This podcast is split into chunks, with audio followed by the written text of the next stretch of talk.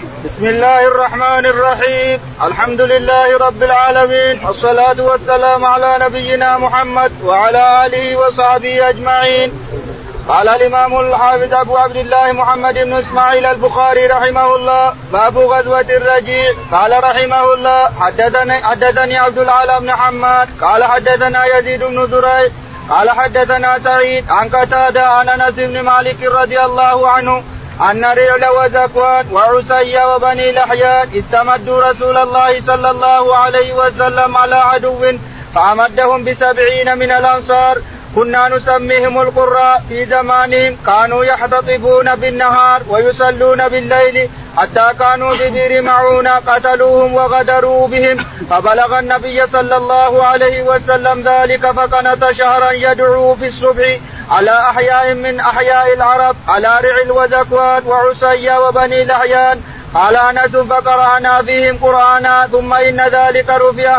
بلغوا عنا قومنا أنا قد لقينا ربنا فرضي عنا وأرضانا. وعن قتادة عن أنس بن مالك حدثه أن نبي الله صلى الله عليه وسلم قنت شهرا في صلاة الصبح يدعو على أحياء من أحياء العرب على رعل وزكوان وعسيا وبني الاحيان زاد خليفة الخياط. قال حدثنا ابن يزيد بن زريع. قال حدثنا سعيد عن قتادة. قال حدثنا أنس أن أولئك السبعين من الأنصار قتلوا ببئر معونة. قرآنا كتابا نحوه. بسم الله الرحمن الرحيم. الحمد لله رب العالمين. وصلى الله على نبينا محمد وعلى آله وصحبه أجمعين. يقول الإمام الحافظ أبو عبد الله البخاري رحمه الله في صحيحه ونحن لا نزال في الغزوات وفي السرايا ونحن في هذه سريه لا غزوة. وغزوة عند بإجماع العلماء أن الغزوة اللي يصير القائد الرسول عليه الصلاة والسلام والسرية لغيره اللي يصير من الصحابة يصير قائدها من الصحابة. وهذه قائدها من الصحابة عاصم بن الأجلع. الشاهد يقول البخاري رحمه الله حدثنا عبد الأعلى بن حماد. عبد الأعلى بن حماد قال حدثنا يزيد بن زريع. يزيد بن زريع قال حدثنا سعيد بن أبي عروبة. سعيد بن أبي عروبة قال عن قتادة. عن قتادة قال عن أنس بن مالك. عن أنس بن مالك رضي الله تعالى عنه قال أن أن رعل وزكوان وعسيا وبني لهيان استمدوا رسول الله صلى الله عليه وسلم على عدو فأمدهم بسبعين من الأنصار. أنس رضي الله تعالى عنه إن رعلا وذكوان وعصيه وقومهم بني هذيل متجمعين هناك أخذوا جاءوا الرسول يستمدونه. وقلنا بني عامر يقاتلون يقتلوننا فاعنا يا رسول يا محمد فمدهم بسبعين؟ من القراء يرأسهم عاصم رضي الله عنهم أجمعين. فلما أتوا إلى بلادهم هناك طوقوا الصحابة رضي الله عنهم وخانوا بهم وقتلوهم واللي نجوا واللي حبسوه واللي باعوهم مكة واللي المهم فأنزل الله فيهم قرآن طلبوا من الله لما قتلوا طلبوا من رب العالمين ينزل فيهم قرآن يخبر الرسول عليه الصلاة والسلام فأنزل الله فيهم قرآنا ثم نسخ كان يتلى ويقرأ ثم نسخ بلغ عنا ربنا بلغ عنا يا ربنا بلغ عنا قومنا. إننا لقينا ربنا فرضينا رضي عنا ورضينا عنه. كانوا يقول إنهم من خيار القراء من خيار الصحابة. كانوا يحتطبون في النهار وكانوا يقومون الليل. نسال الله الكريم فضله يشتغلون بالحطب بالنهار وبالليل يقرؤون القرآن. سبعين رجل. الشاهد إنه لما قتلوا دعا الرسول عليه الصلاة والسلام شهرا كاملا. دعا شهر كامل بعد صلاة الصبح يدعو على الرعل والإكوان عصي غيرهم اللهم إن عصي عصت الله ورسوله. ثم ترك ذلك. معنى هذا أنه نسخ. عند الأئمة الثلاثة أبو حنيفة ومالك وأحمد أنه نسخ. خلاص القنوت في الصبح نسخ. عند الشافعي يقول لا ما نسخ. فالشافعي صار يقنط إلى يومنا هذا. يقنطون أصحابه. الشافعي يقول إنه ما نسخ. لكن الثلاثة يقولون نسخ خلاص تركه الرسول. والترك معناه النسخ تركه. قنت شهرا ثم ترك القنوت معناه إنه نسخ. يقول الشافعي لا فالشافعي إلى الآن يقنطون اصحابه نعم. قال رحمه الله حدثنا موسى بن إسماعيل. قال حدثنا حمام عن إسحاق بن عبد الله بن أبي طلحة. قال حدثني أنس أن النبي صلى الله عليه وسلم بعث أخ بعث, بعث خاله أخو لأم سليم في سبعين راكبا وكان رئيس المشركين عامر بن الطفيل خير بين ثلاث بين ثلاث خصال فقال يكون لك أهل السهل ولي أهل المدر أو أكون خليفتك أو أغزو أو أغزوك بأهل غطفان بألف وألف. فطعن عامر في بيت أم فلان فقال غدة كغدة البكر في بيت في بيت امرأة من آل فلان. ائتوني بفرسي فمات على ظهر على ظهر فرسي فانطلق حرام. أخو أم سليم وهو وهو رجل اعرج ورجل من بني فلان. قال كونا قريبا حتى آتي حتى آتيهم فإن آمنوني كنتم قريبا وإن قتلوني أتيتم أصحابكم. فقال أتؤمنوني؟ أبلغ رسالة رسالة رسول الله صلى الله عليه وسلم فجعل يحدثهم. وأومأوا إلى رجل فأتاه من خلفه فطعنه. قال حمام أحسب حتى أنفذه بالرمح. قال الله أكبر فزت ورب الكعبة. فلحق الرجل فقتلوا كلهم غير الأعرج. كان في رأس جبل فأنزل الله تعالى علينا. ثم كان من المنسوخ إنا قد لقينا ربنا. فرضي عنا وأرضانا. فدعا النبي صلى الله عليه وسلم ثلاثين صباحا على رعل وزكوان أو وزكوان وبني لحيان وعسية الذين عصوا الله ورسوله صلى الله عليه وسلم. يقول البخاري رحمه الله أبو تابع للباب. تابع حدثنا موسى بن إسماعيل. موسى بن إسماعيل القدسي قال حدثنا حمام. حمام قال حدثنا إسحاق بن عبد الله بن أبي طلحة. إسحاق بن عبد الله بن أبي طلحة قال عن أنس بن مالك. عن أنس رضي الله تعالى عنه قال أنس بعث بعث قال بعث النبي صلى الله عليه وسلم أخا له لأم سليم في سبعين راكبا وكان رئيس المشركين عمرو بن الطفيل. يقول أنس رضي الله تعالى عنه إن النبي عليه الصلاة والسلام بعث أخا له لأمه يعني أم سليم أخوه من أم سليم. بعثه رئيسا بعث خاله خاله. خاله. قال أخ أخ لأم سليم في سبعين راكبا وكان رئيس لأم سليم في سبعين راكبا. وكان رئيس المشركين عامر بن الطفيل أتى إلى الرسول عليه الصلاة والسلام قبل أن يذهب القوم الصحابة قبل أن يذهبوا. فقال له لك المدر ولي ولي الحضر. أما أنك تأخذ الأرض كلها وأنا أخذ المدر. وإلا أن تشركني معك في الأمر. أو أكون أنا بعدك النبي خليفة بعدك. فعبر الرسول عليه الصلاة والسلام على عامر بن طفيل وكان رئيسا لبني عامر. وبني عامر أمم لا تحصى الذي يرأسهم. ولهذا طاغية جبار.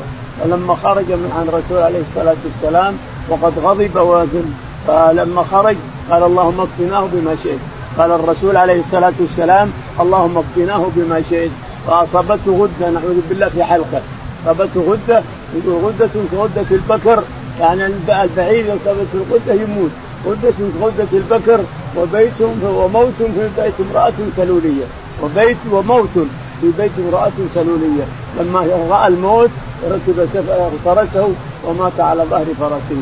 والشاهد أن الله سقاه المسلمين ومات هو وقومه. نعم. وهو رجل ورجل من بني فلان. قال كونا قريبا حتى اتيهم فإن آمنوني كنتم قريبا. وإن قتلوني أتيتم. أتى بعض الصحابة قال دعوني أكلمهم.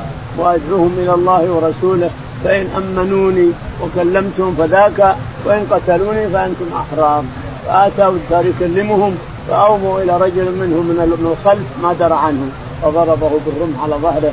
قال فزت ورب الكعبه قلت ورب الكعبه لما حسر الباقيين ذهبوا عنهم الشاهد أنك عصيه وذكوان وعصيه وعصيت الله ورسوله وذكوان والرعل اقوام من الاعراب تجمعوا وحصل ما حصل. كان يدعو عليهم النبي شهر عليه الصلاة والسلام. قال رحمه الله حدثني حبان قال أخبرنا عبد الله قال أخبرنا معمر قال حدثني ثمامة بن عبد الله بن أنس أنه سمع انس بن مالك رضي الله عنه يقول لما طعن حرام بن ملحان وكان خاله يوم بئر معونة قال بالدم بالدم قال بالدم هكذا فنضحه على وجهه ورأسه ثم قال فزت ورب الكعبة. يقول البخاري رحمه الله حدثنا حبان حبان قال حدثنا عبد الله. عبد الله قال عن معمر. عن معمر قال عن ثمامة بن عبد الله بن عن ثمامة بن عبد الله بن أنس قال أنه سمع انس بن مالك رضي الله عنه يقول لما تعين حرام بن ملحان وكان خاله يوم بغر معونة. يقول أنس إن حرام بن ملحان خاله طعن يوم بئر معونة مع مع المشركين اللي خانوا الله ورسوله. طعنوه فسال الدم على ظهره وعلى وجهه إلى آخره الشاهد أن الرسول عليه الصلاة والسلام دعا عليهم شهرا كاملا يدعو الرعل والإكوان وعصيه عصت الله ورسوله فنضحه على وجهه ورأسه ثم قال فزت ورب الكعبة. أخذ الدم وضح على راسي وعلى الدم ما أدري هذا صح ولا ما. قال رحمه الله حدثنا عبيد بن إسماعيل قال حدثنا أبو أسامة عن هشام عن أبيه عن عائشة رضي الله عنها قالت استأذن النبي صلى النبي صلى الله عليه وسلم أبو بكر في الخروج حين اشتد عليه الأذى فقال له أقم فقال يا رسول الله أتطمع أن يؤذن لك؟ فكان رسول الله صلى الله عليه وسلم يقول إني لارجو ذلك. قالت فانتظر فانتظره أبو بكر. فأتاه رسول الله صلى الله عليه وسلم ذات يوم ظهرا. فنادى فناداه فقال اخرج فقال أخرج من عندك. فقال أبو بكر إنما هما ابنتاي. فقال أشعرت أنه قد أذن لي في الخروج. فقال يا رسول الله الصحبة. فقال النبي صلى الله عليه وسلم الصحبة. قال يا رسول الله عندي ناقتان. قد كنت أعددتهما للخروج فاتى النبي صلى الله عليه وسلم إحداهما وهي الجدعاء فركبا فانطلقا حتى أتيا الغار وهو بثور فتواريا فيه فكان عامر بن بهيرة غلاما لعبد الله بن الطفيل بن سخبرة أخو عائشة لأمها وكانت لأبي بكر منحة فكان يروح بها ويغدو عليهم ويصبح فيدلج. إليهما ثم يسرح فلا يفطن به أحد من الرعاء فلما خرج خرج معهما يعاقبانه حتى قدم المدينة قدم المدينة فقتل عامر بن فهيرة يوم بئر معونة. وعن أبي أسامة قال قال لي هشام قال قال لي هشام بن عروة فأخبرني أبي قال لما قتل الذين ببئر معونة وأسر عمر بن عمرو بن أمية الضمري فقال له عامر بن الطفيل من هذا فاشار إلى قتيل فقال فقال عمرو بن عمرو بن فقال عمرو بن أمية هذا عامر عامر بن بحيرة. فقال لقد رأيته بعدما قتل رفع إلى السماء حتى إني لانظر إلى السماء بينه وبين الأرض ثم وضع فأتى النبي صلى الله عليه وسلم خبرهم فنعاهم فقال إن صاحبكم قد أصيبوا وإنهم قد سألوا ربهم فقالوا ربنا أخبر عنا إخواننا بما رضينا عنك ورضيت عنا فأخبرهم عنهم وأصيب يومئذ فيهم عروة بن أسماء بن الصلت فيسمي عروة عروة به ومنذر بن عمرو وسمي به منذرا. يقول البخاري رحمه الله باب تابع لباب. تابع حدثنا؟ عبيد بن إسماعيل. عبيد بن إسماعيل قال حدثنا أبو أسامة. أبو أسامة قال حدثنا هشام. هشام بن حسان قال حدثنا هشام بن عروة. بن عروة قال عن أبيه. عن أبي عروة بن الزبير عن عن عائشة رضي الله عنها عن عائشة رضي الله عنها أنها قالت نعم. استأذن النبي صلى الله عليه وسلم أبو بكر في الخروج. حين اشتد عليه عائشة رضي الله عنها في أيام الهجرة وأن الرسول كان يريد الهجرة وهو موجود في مكة وكان يروح يذهب ويجي. على أبي بكر فجاءه يوما لم يأته مع الظهر متقنعا بردائه عليه الصلاة والسلام فقالت البنات له يا رسول يا أبتي هذا رسول الله أتاك ظهرا. بأبي وأمي هو يأتيه بأبي وأمي ما كان يأتيني هذا. فلما قرب ودخل البيت عنقه أبو بكر فقال أخرج من عندك. قال الذي عندي آه، ابنتي ما في إلا بناتي عائشة وفي أهلك وأسماء أختها. ما في غيرهم. فقال اشعرت يا أبو بكر أن الله اذن لي بالهجرة. قال الصحبة يا رسول الله. قال الصحبة. فكان عند أبي بكر الصديق رضي الله عنه ناقتان قد اشتراهما اشترى الرسول عليه الصلاة والسلام منه واحدة منهما وواحدة أخذها أبو بكر. واخذوا معهم عامر بن فهير رضي الله تعالى عنه. كان يخدم الرسول يخدم أبو بكر الصديق. فذهب الثلاثة. معهم عبد الله بن أريقط كافر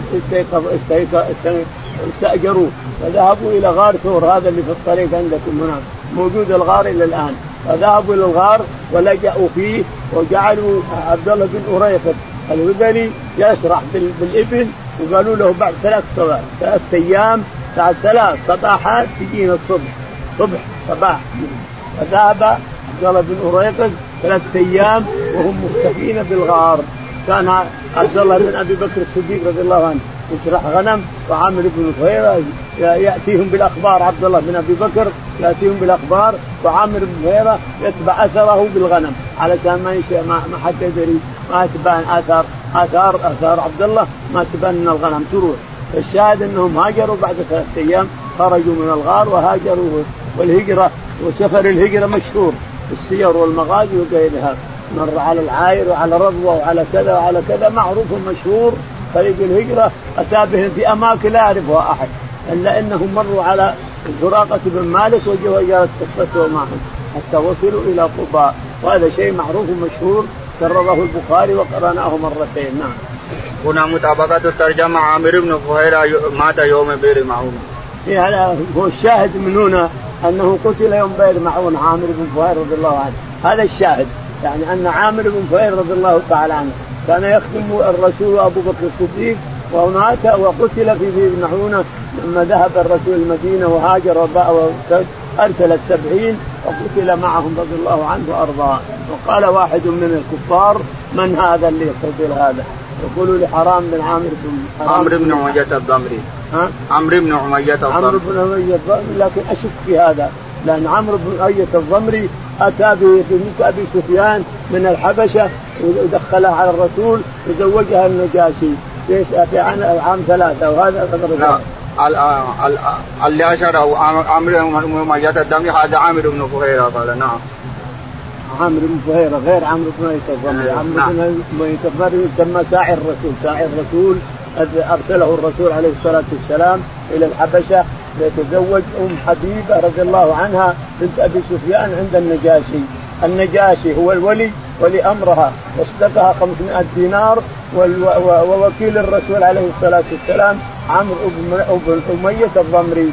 وحملها على سفن حتى أوصلها إلى الشعيبه ثم اشترى لها ناقتين اشترى جمل وناقتين ناقة ثم ذهب بها إلى المدينة ودخل عليه الرسول. عقد لها النجاشي رضي الله عنه.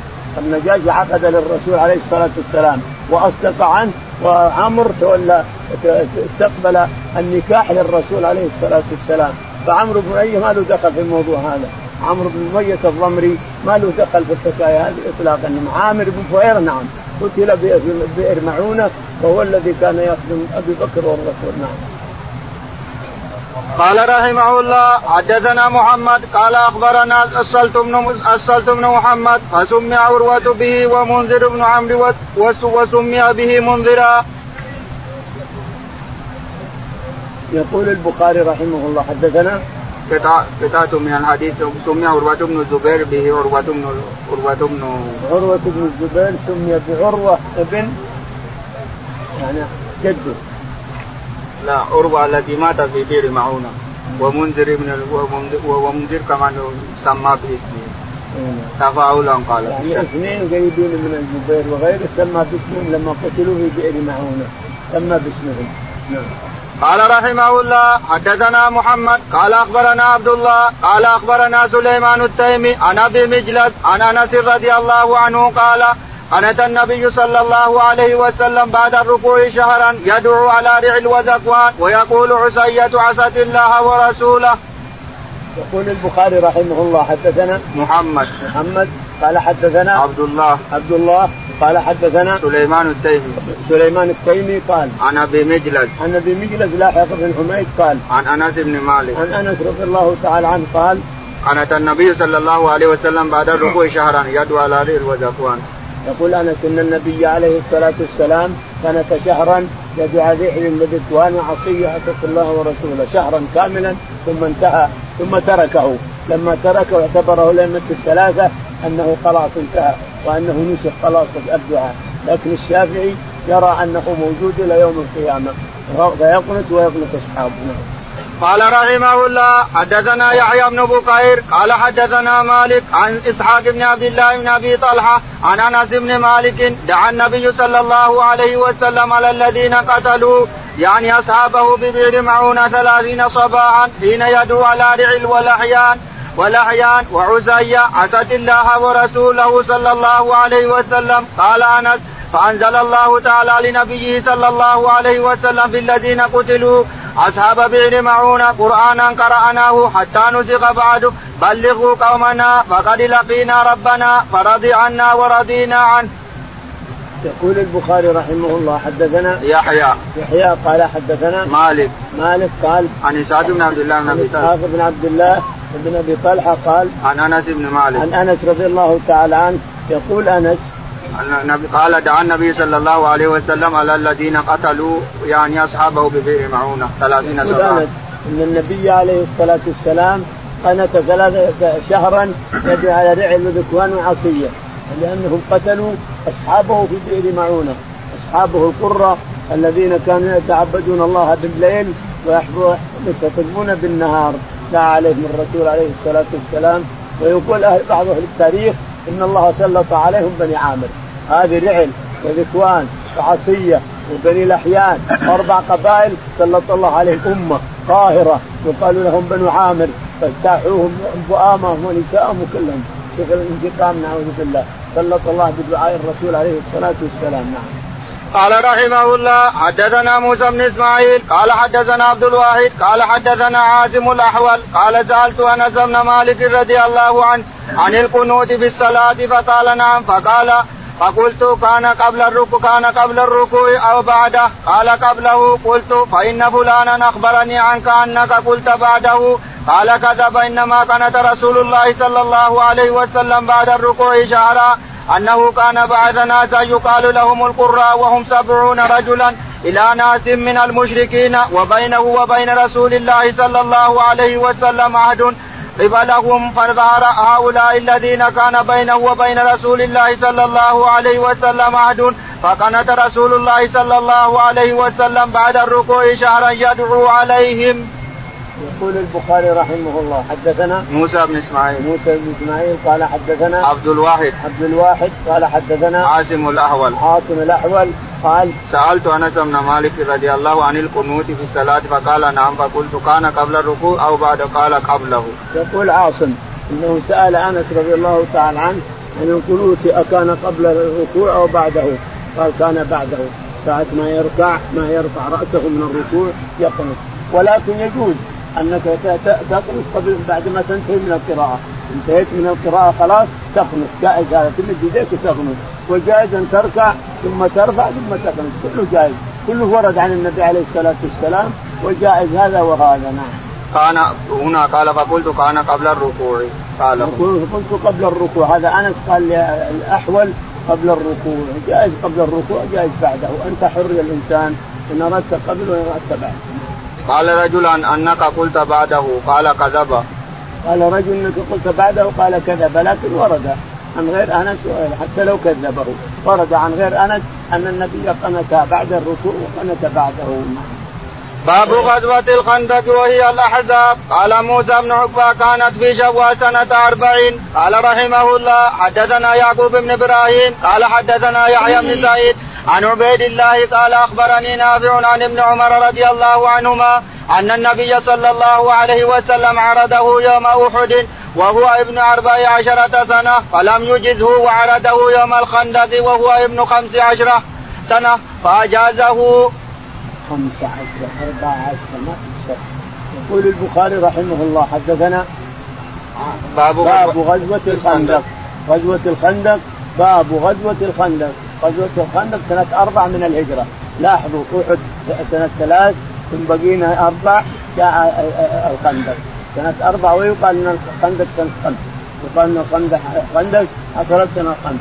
ويقال أنها سنة أربع هنا يقال أنها سنة أربع السبب في غزوة الخندق أن أبا سفيان لما انتهى من أحد ولا حصل على شيء وانتهى كذا صار يجمع الجموع صار يجمع الجموع من المرتجفة ومن الأعراب ومن كل شيء. يجمع جموع من في غزو المدينة. فلما بلغ الرسول عليه الصلاة والسلام أن أبا سفيان يجمع الجموع في غزو المدينة استشار الصحابة رضي الله عنهم وإذا فيهم سلمان الفارسي رضي الله عنه. قال يا رسول الله كنا في فارس هناك إذا بلغنا أن قوما يغزونا ونحن في قرية لا نستطيع دفاعهم نحفر خندق كذا زي الهلال نحط خمس أمتار أسفل وخمس أمتار كذا ولا كيف يقعدون وراء متى ما بغوا يروحون يروحون بغوا يقعدون. إحنا ما ما إحنا محصورين. هم المحصورين. إحنا ما إحنا أهلنا ورانا وبلدنا ورانا عيالنا ورانا وهم برا. إن جل إن بغوا بغوا يروحون يروحون. فاستحسن عليه الصلاة والسلام راي سلمان الفارسي وأمر بحذفه من ذلك الساعة. فأمروا بحذفه وجعلوه مثل الهلال على على المدينة. مثل الهلال والجبال وراءهم وصاروا بأمان حينئذ. لما جابوا سفيان ومن معه من المرتزقة حوالي خمسة آلاف. جاء هنا ورأوا الخندق سألوا سبحان تعجبوا. كيف الحفر هذا خمسة أمتار ألفا؟ خمسة أمتار فوق وجاء معهم من من الأبطال ومن من العرب من عمرو بن ود فقفز بفرسه الخندق.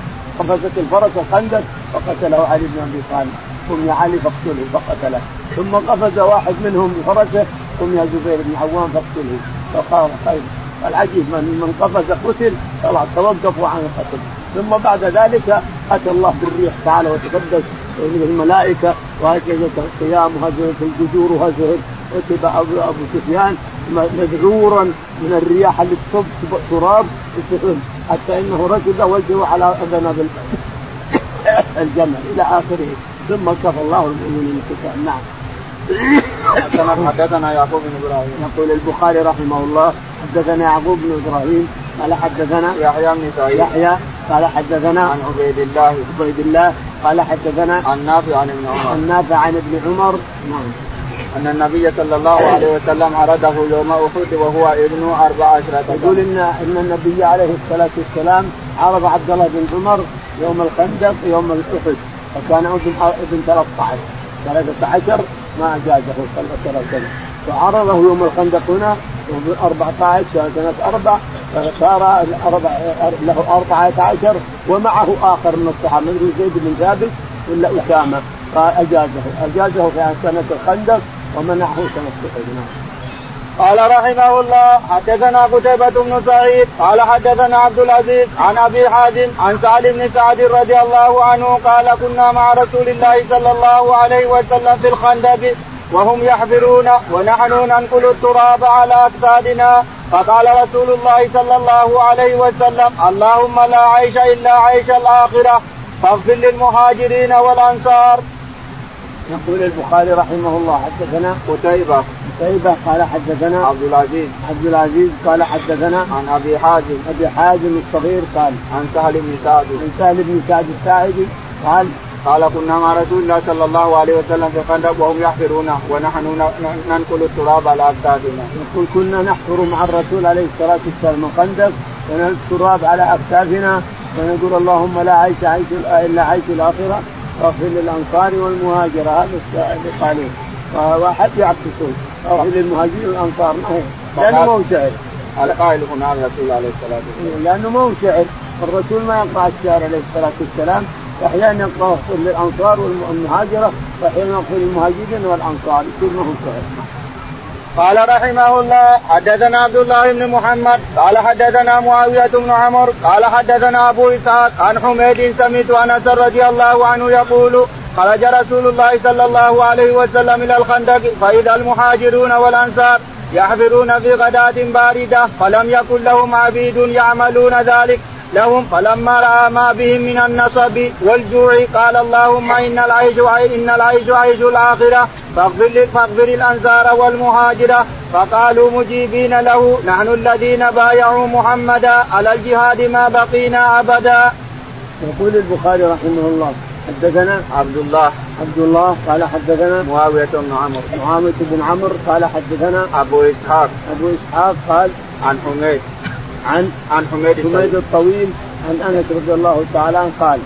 قال يقول خرج رسول الله صلى الله عليه وسلم إلى الخندق فإذا المهاجرون والأنصار يحضرون في غداة باردة فلم يكن لهم عبيد يعملون ذلك. يقول أنس خرج الرسول عليه الصلاة والسلام على المهاجرين والأنصار وهم يحملون يحفرون الخندق في صبيحة باردة وجوع وليس عندهم طعام ولا شيء لكن الله طيب جابر رضي الله عنه ذبح ذبيحة وجعل خبز عنده ودعا الرسول عليه الصلاة والسلام يوما وواحد من الصحابة من الأنصار غيره دعاهم يوم ثاني وفرج الله الكرب عليهم. الشاهد أن الحصن هذا هو الخندق حمى رسول الله عليه الصلاة والسلام بإذن الله تعالى وتقدس ونكس ابو سفيان على عقبيه ذليلا مهينا نكس ذليلا مهينا إلى آخره. نعم. فقال الرسول صلى الله عليه وسلم اللهم إن العيش عيش الآخرة فاغفر للأنصار والمهاجرين. يشوف المهاجرين والأنصار ينقلون التراب يقول اللهم لا عيش إلا عيش الآخرة فاغفر للأنصار والمهاجرين وهم يقولون اللهم انا نحن الذين بايعوا محمد الذين بايعوا محمدا على الجهاد ما بقينا أبدا رضي الله عنهم وأرضاهم. نعم.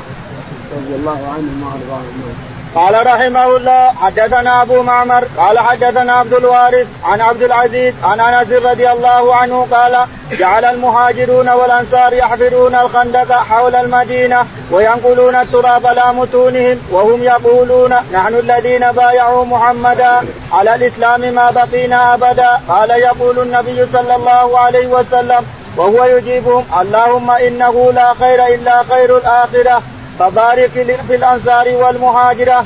قال يؤتون بمئة كف من الشعير فيصنع لهم بإهالة بإهالة سنخة.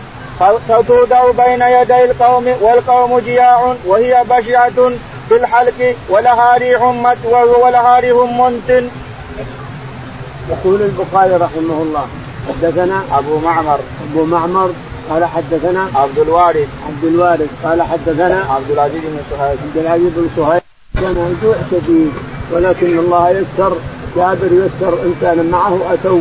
أحيانا يجون بشعير معه هالة سخنه الوهانه الودك الودك المروح الودك يسمونه ودك خزيرة. يسمونها خزيرة معفن الكريم لكن الودك المعفن أحسن من الجوع إلى آخره. نعم. يوضع بين يدي بيت القوم والقوم ضياء وهي قد توضع بين يدي القوم لكن يبارك يبرك فيها النبي عليه الصلاة والسلام وياكلونها أما عام أما جابر فهم أكلوا جميعا من على الخندق. يأكل عشرة يطلعون ثم يأكل عشرة يطلعون ثم واحد من الصحابة زيه مرة ثانية فعلها بشعير وإهالة سنقة. نعم. قال رحمه الله حدثنا خلاد بن يحيى قال حدثنا عبد الواحد بن أيمن عن أبيه قال أتيت جابرا رضي الله عنه فقال إنا يوم الخندق نحفر فعرضت كدية شديدة فجاءوا النبي صلى الله عليه وسلم فقالوا هذه كدية عرضت في الخندق فقال أنا نازل ثم قام وبطنه معصوب بحجر ولبثنا ثلاثة أيام لا نذوق ذواقا فأخذ النبي صلى الله عليه وسلم المعول فضرب فعاد كثيبا أهيل وهو أهيم فقلت يا رسول الله إذا لي إلى البيت. فقلت لامرأتي رأيت بالنبي صلى الله عليه وسلم شيئا ما كان في ذلك صبر. فعندك شيء؟ قالت عندي شعير وعناق. فذبحت العناق وطحنت وطحنت الشعير حتى جعلنا اللحم في البرمة ثم جئت النبي صلى الله عليه وسلم والعجين قد انكسر. والبرمة بين الأسافية قد كادت أن تنضج فقلت طي فقال فقال طيعتم لي فقم أنت يا رسول الله ورجل أو رجلان؟ قال كم هو؟ فذكرت له قال كثير طيب. قال قل لها لا لا لا تنزع البرمة ولا الخبز من التنور حتى آتي. فقال قوموا. فقام المهاجرون والأنصار. فلما دخل على امراته قال ويحك ويحك النبي صلى الله عليه وسلم بالمهاجرين والأنصار ومن معهم؟ قالت هل سألك؟ قلت نعم فقال ادخلوا ولا ولا ولا تضاغطوا فجعل يكسر الخبز ويجعل عليه اللحم ويخمر برمة والتنور إذا أخذ منه ويقرب إلى أصحابه ثم ينزل فلم يزل يكسر الخبز ويقرب حتى شبعوا وبقي بقية. قال كلي. هذا وهدي فإن الناس أصابتهم مجاعة. يقول البخاري رحمه الله حدثنا خلاد بن يحيى. خلاد بن يحيى قال حدثنا عبد الواحد بن أيمن. عبد الواحد قال حدثنا عن أبيه أيمن بن عن أبيه أيمن قال قال أتيت جابر رضي الله عنه. أتيت جابر رضي الله تعالى عنه. نعم. فقال إن يوم الخندق نحفر فأردت كلية شديدة. فقال جابر رضي الله عنه يصف فعل الخندق وحفرهم إياه. قال إن يوم الخندق خندق عرضت لنا صخرة شديدة. فقال اشتكوا على الرسول عليه الصلاة والسلام فقال إني نازل. ثم أخذ المعول عليه الصلاة والسلام ونزل وضربها في أبي داود أنه ضرب أول ضربة أضاءت له قصور بصرى ثم ضربها الثانية أضاء لها قصور فرساري ثم ضربها الثالثة وانهارت خلاص أضاء لها كذا وأضاء لها كذا. البخاري ما ذكر إلا إنها انهالت. وبس ضربها بالمعول وانهالت في الصخرة وصار مشت عن الطريق إلى آخره. لكن الشاهد أن جابر رضي الله عنه لما رأى الرسول نزل إلى الحفرة رأى بطنه مربوط بطنه مربوط من الجوع عليه الصلاة والسلام فجزع جزعا شديدا وذهب إلى امرأته وقال رأيت بالرسول عليه الصلاة والسلام شيئا ما يصبر عليه. ما يصبر عليه. هل عندك شيء؟ قالت عندي عناق وعندي راس شعير. قال خلاص العناق ويستخمر الشعير يشتري الشعير يحطه في التنور ويحط عجين ويحط فذهب إلى الرسول عليه الصلاة والسلام وقال هلم يا رسول الله؟ فقال الرسول عليه ما هو؟ قال كذا وكذا. قال هلموا أيها الناس هلموا أيها الناس. وجاء اللي في الخندق كلهم المهاجرين والأنصار ومن معهم أيضا. جاءوا إلى جابر رضي الله تعالى عنه فقال على عشرة عشرة يا جابر. فقال قل لها لا ترفع. الجدر عن عن الكافي ولا ترفع هذا عن التنور وجاء عليه الصلاة والسلام وقال هو اللي يغرف. هو اللي يغرف يأخذ الغطاء ثم يغرف من اللحم ثم يأخذ الغطاء من هنا ثم يغرف من الخبز ثم يحط هذا على هذا هلموا فياكل العشره ثم يخرجون. ثم هكذا هو اللي يغرف وهو يغرف من هنا يغرف من هنا حتى انتهى أهل الخندق بكاملهم. وشبع الخندق ومن معهم. وقال يا بنت فلان إن الناس في أزمة فاطعمي جيرانك ومن حولهم. نعم. قال رحمه الله حدثنا عمرو بن علي قال حدثنا قال حدثنا أبو عاصم قال أخبرنا حنظلة بن أبي سفيان قال أخبرنا سعيد بن مينا سعيد بن مينا قال سمعت جابر بن عبد الله رضي الله عنهما قال لما حفر الخندق رأيت بالنبي صلى الله عليه وسلم قمصا شديدا.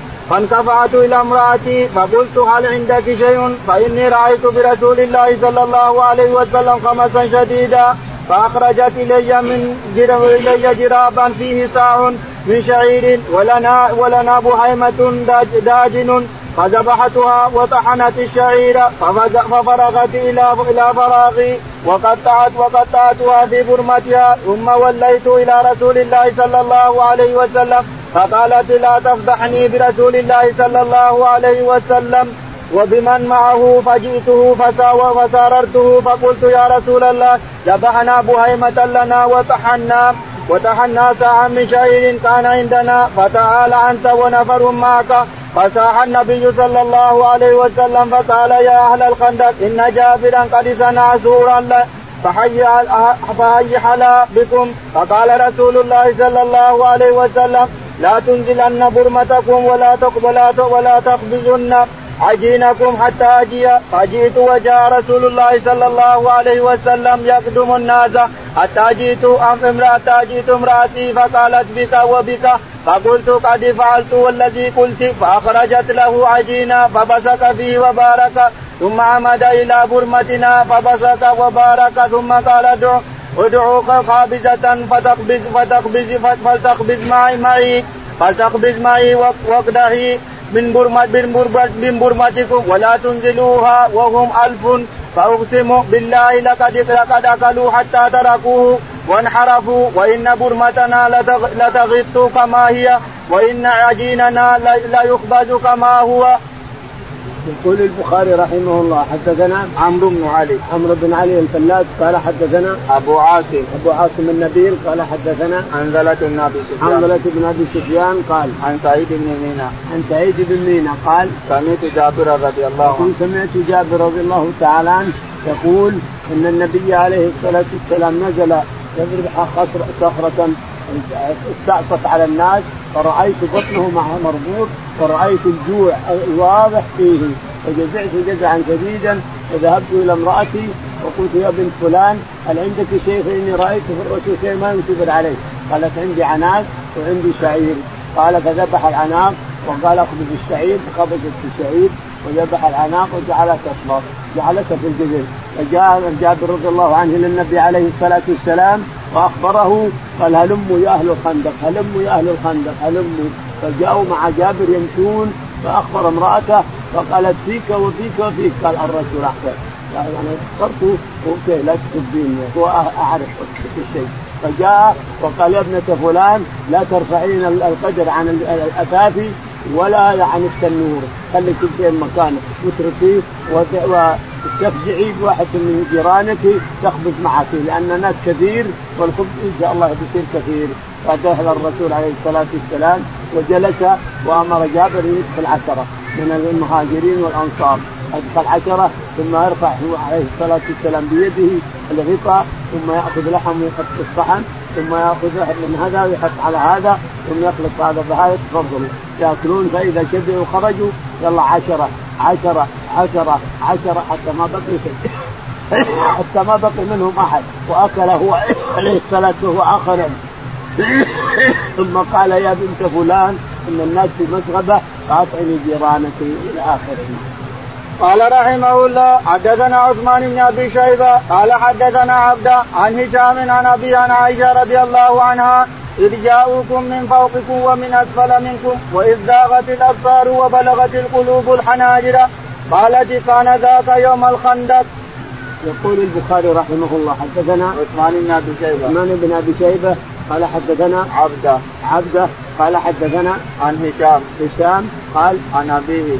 عن أبي عروة عن عائشة رضي الله عنها قالت تقول في تفسير قوله تعالى إذ جاءوكم من فوقكم ومن أسفل منكم وإذ الأبصار وبلغت القلوب الحناجر وتظنون بالله الظنونا لأن المسألة قلنا أبو سفيان ومن معه صاروا قدام الخندق. صاروا أمام الخندق. وبني قريظة وبني قينقاع وبني واليهود جاءوا من فوق من فوق من هنا. والجميع والمنافقين جاءوا مع الجبال من هنا. فيحيط الرسول عليه الصلاة والسلام والصحابة بأمور لا قبل لهم بها. قال ان كاد قلوب أن تزيغ كما ذكر تعالى وتقدس سورة الأحزاب. الشاهد أن الله فرج هذا كله تعالى وتقدس جاءكم من فوقكم ومن أسفل منكم واذ زاغت الأبصار وبلغت القلوب الحناجر وتظنون بالله الظنونا المنافقين والرسول يقول لا تفتحون فارس وحنا الحين ما نقدر نبول. ما نقدر إنسان يخرج من بيته يقول ما نقدر. ويوعدنا بكنوز الروم وفارس. يعني تكذيب للرسول واستهزاء بالرسول عليه الصلاة والسلام. الشاهد إن الأحزاب فتنة لا شك في هذا. فتنة ومحنه فرجه الله تعالى وتقدس وجعل الأجر للصحابة رضي الله عنهم. قال رحمه الله حدثنا مسلم بن إبراهيم قال حدثنا جوبة عن أبي إسحاق عن البراء رضي الله عنه قال كان النبي صلى الله عليه وسلم ينقل التراب يوم الخندق حتى أغمر بطنه أو أو أغبر بطنه. يقول والله لولا الله ما اهتدينا ولا تصدقنا ولا صلينا فأنزلا سكينة علينا وثبت الأقدام ان لاقينا إن العلا قد بغوا علينا. إذا أرادوا فتنة أبينا ورفع بها صوته أبينا أبينا. يقول البخاري رحمه الله حدثنا مسلم. مسلم. قال حدثنا شعبة. شعبة قال حدثنا أبي إسحاق. أبي إسحاق قال عن البراء بن عازب. عن البراء قال قال كان النبي صلى الله عليه وسلم ينقل التراب يوم الخندق. يقول البراء بن عازب كان النبي عليه الصلاة والسلام ينقل التراب من الخندق على مع مع ينقلون ويقول اللهم لا عيش إلا عيش الآخرة فاغفر للأنصار والمهاجرة. اللهم والله لولا لولا الله ما اهتدينا. والله لولا الله ما اهتدينا ولا تصدقنا ولا صلينا فأنزلا سكينة علينا وثبت الأقدام ان لقينا إن الأولى الأولى من العرب يعني. الأولى من العرب بغوا علينا. إن الأولى قد بغوا علينا. إذا أرادوا فتنة إذا أرادوا فتنة أبينا أبينا. يعني يأتون يفعلون فتنة ونحن نأبى هذا إلا أن ندافع عن أنفسنا إلى آخره. نعم. قال رحمه الله حدثنا مسدد قال حدثنا يحيى بن سعيد عن شعبة قال حدثني الحكم عن مجاهد عن ابن عباس رضي الله عنهما عن النبي صلى الله عليه وسلم قال نسرت بالسبا وأهلكت, وأهلكت عاد بالدبور. يقول البخاري رحمه الله حدثنا يحيى بن سعيد. يحيى بن سعيد حدثنا مسدد. حدثنا مسدد, مسدد. قال حدثنا يحيى بن سعيد. يحيى بن سعيد. قال حدثنا شعبة. شعبة. قال الحكم بن عتيبة. الحكم بن عتيبة قال عن مجاهد. عن مجاهد قال عن ابن عباس. عن ابن عباس رضي الله عنهما قال عن النبي صلى الله عليه وسلم قال نصرت بالصبا وأهلكت عاد يقول عليه. الصلاة والسلام نصرت بالصبا وأهلكت عاد بالدبور. الصبا والتي يأتي ما بين الشمال والشرق. الشمال الشمس هذا والشمال. هذا الصبا. هذا هو اللي نصر به في الخندق. في في غزوة الخندق. جاءت الصبا وهبت على أبي سفيان ونقلتهم إلى البحر بعض بعض بدورهم سفيان رمته إلى البحر. والدبور اهلك فيها عاد نعوذ بالله. فتح مثل خشم الثور فتح مثل خشم الثور من وجعلت آدم يشيل إلى فوق وترميه يشيل البيوت إلى فوق وترميهم وكونه فتحت كلها تعالى الله وتقدس هذا ما يرينا عظمة الجبار تعالى وتقدس خشم الثور بس فتح واخذت الملوك والاوادم شالتهم إلى فوق وترميهم كأنهم اعداد نخل خاوية. ترميه على قطعه نخلة منقطع عنها قال رحمه الله حدثنا أحمد بن عثمان قال حدثنا جريح بن مسلمة قال حدثنا إبراهيم بن إبراهيم بن يوسف قال حدثني أبي عن أبي إسحاق قال سمعت البراء يحدث قال لما كان يوم الأحزاب وخندق رسول الله صلى الله عليه وسلم رأيته ينقل من تراب من تراب الخندق حتى وارى عني التراب جلدة بطنه وكان كثير الشعر فسمعت فسمعت يرتجز بكلمات ابن رواحة وهو ينقل من التراب يقول اللهم لولا أنت ما اهتدينا ولا تصدقنا ولا صلينا وأنزلا سكينة علينا وثبت الأقدام إن لاقينا إن الأولى قد بغوا علينا وإن أرادوا فتنة أبينا. قال ثم يمد ثم يمد صوته بآخر بآخرها. يقول البخاري رحمه الله حدثنا أحمد بن عثمان. أحمد بن عثمان قال حدثنا إبراهيم بن مسلمة. بن مسلمة قال حدثنا إبراهيم بن يوسف. إبراهيم بن يوسف قال عن ابيه يوسف. عن أبي يوسف قال عن أبي إسحاق. عن أبي إسحاق. قال قال سمعت البراء رضي الله عنه. سمعت البراء بن عازب رضي الله عنه يقول النبي عليه الصلاة والسلام يحفر مع المسلمين وينقل التراب ورأيت بطنه انحسر عنه الردى ورأيت شعرات في بطنه عليه الصلاة والسلام ينقل التراب من الخندق ويقول اللهم لولا أنت يتمثل بشعر أبي رواحة ابن رواحة عبد الله بن رواحة رضي الله عنه. اللهم لولا أنت ما اهتدينا ولا تصدقنا ولا صلينا فأنزلا سكينة علينا وثبت الأقدام إن لقينا أو قال إن لاقينا أو إن لقينا العدو أو إن لاقيناه. تقول لاقيته ولقيته. ثبت الأقدام إن لقينا إن الأولى من العرب بغوا علينا. إذا أرادوا فتنة أبينا أبينا ابينا يرفعوا بها صوته عليه الصلاة والسلام قال رحمه الله حدثني عبدة بن عبد الله قال حدثنا عبد عبد الصمد عن عبد عن عبد الرحمن وهو ابن عبد الله بن دينار عن أبيه أن ابن عمر رضي الله عنهما عن ابن عمر رضي الله عنهما قال أول يوم شهدته يوم الخندق. يقول البخاري رحمه الله حدثنا عبد الله بن محمد. عبد الله بن محمد قال حدثنا عبد الصمد. عبد الصمد قال حدثنا عبد الرحمن بن عبد الله بن دينار. عبد الرحمن بن عبد الله قال عن أبي عبد الله بن دينار. عن أبي عبد الله بن دينار أن ابن عمر رضي الله عنه يقول أول يوم شهدته يوم الخندق يعني أو لأنه أجازه الرسول. أما أحد فمنعه. والخندق أجازه. أول يوم شهدته في المغازي يعني والقتال هو يوم الخندق نعم. قال رحمه الله حدثني إبراهيم بن موسى قال أخبرنا هشام عن معمر عن الزهري عن سالم عن ابن عمر قال وأخبرني ابن طاووس عن إكرمة عن إكرمة بن خالد عن ابن عمر قال دخلت على حفصة ونس ونساوة ونسوتها ونساوتها تنطف قلت قد كان من أمر الناس ما ترين فلم يجعل لي من الأمر شيء فقالت الحق فإنهم ينتظرونك وأخشى أن يكون في في احتسابك في احتباسك عنهم فرقة فلم تدعه حتى ذهب. فلما تفرق الناس خطب معاوية قال من كان يريد أن يتكلم في هذا الأمر فليطلع لنا قرنه. فلنحن فلنحن أحق به منه ومن ومن أبيه. قال أج قال حبيب بن مسلمة فهلا اجبت فهلا أجبته؟ قال عبد الله فهللت. حبوت حبوتي وهممت أن أقول أحق بهذا الأمر منك. من قاتلك وأباك على الإسلام فخشيت أن أقول كلمة تفرق بين الجمع وتسفك الدم ويحمل عني. غير ذلك فذكرت ما أعد الله في الجنان. قال حبيب حفظت وعشمت. قال محمود عبد الرزاق ونواستها يقول البخاري رحمه الله حدثنا إبراهيم بن موسى. إبراهيم بن موسى قال حدثنا هشام. هشام قال حدثنا معمر. معمر قال عن الزهري. عن الزهري قال عن سالم.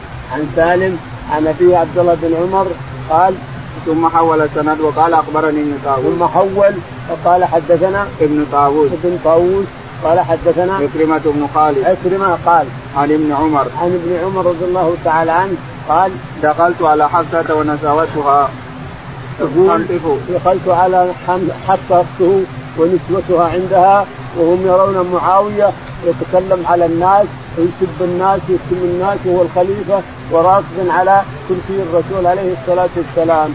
فقالت حفصة يا ابن عمر اخرج لا يتخالف الناس هذا يحصل أمر. اخرج وانظر الناس وكلم الناس لا يحصل خلاف يحصل أمر يحصل قال اخشى أن تتضارب أنا ومعاوية. قال تخرج ما شيء. خرج ابن عمر رضي الله تعالى عنه ومعاوية يقول من له قرن يطلع قرنه فليخرج قرنه وليتبين فان أحق به وغني وليس أحق منا أحد. يقول ابن عمر تقول احق به الذي قتلك على الإسلام أنت وأبوك. لكن خشيت أن أقول كلمة تختلف الناس ويقوم معاوية بجميعه ونحن نقوم بجمعنا فياتي الخلاف والشر فتركت ذلك لأجل لا يكون خلاف رضي الله عنه. أحسن. عدم الخلاف أحسن يا ابن عمر رضي الله عنه وأرضاه. نعم. ويعمل غير ذلك عنه ويعمل يعني يحمل الناس رايي أو كلامي غير ما أردت أنا. كل يحمل على كيفه. فذكرت ما أعد الله في الجنان وذكرت ما أعد الله لي في الجنة حيث تركت ما أتكلم به ذكرت ما أعد الله لنا في الجنة وتركت الكلام كله تركته لمعاوية قال رحمه الله حدثنا أبو نعيم قال حدثنا سفيان عن أبي إسحاق عن سليمان بن سرد قال قال النبي صلى الله عليه وسلم يوم الأحزاب نغزوهم ولا يغزوننا. يقول البخاري رحمه الله حدثنا أبو نعيم. أبو نعيم. قال حدثنا سفيان. سفيان. قال حدثنا عن أبي إسحاق. عن أبي إسحاق. قال حدثنا عن سليمان بن سرد. عن سليمان بن سرد. قال قال قال النبي صلى الله عليه وسلم يوم الأحزاب نغزوهم ولا قال الرسول عليه الصلاة والسلام يوم الأحزاب نغزوهم ولا يغزون يعني خلاص انقطع المشركين انقطع غزوهم حنا اللي نغزوهم صح. بعد هذا فتحت مكة.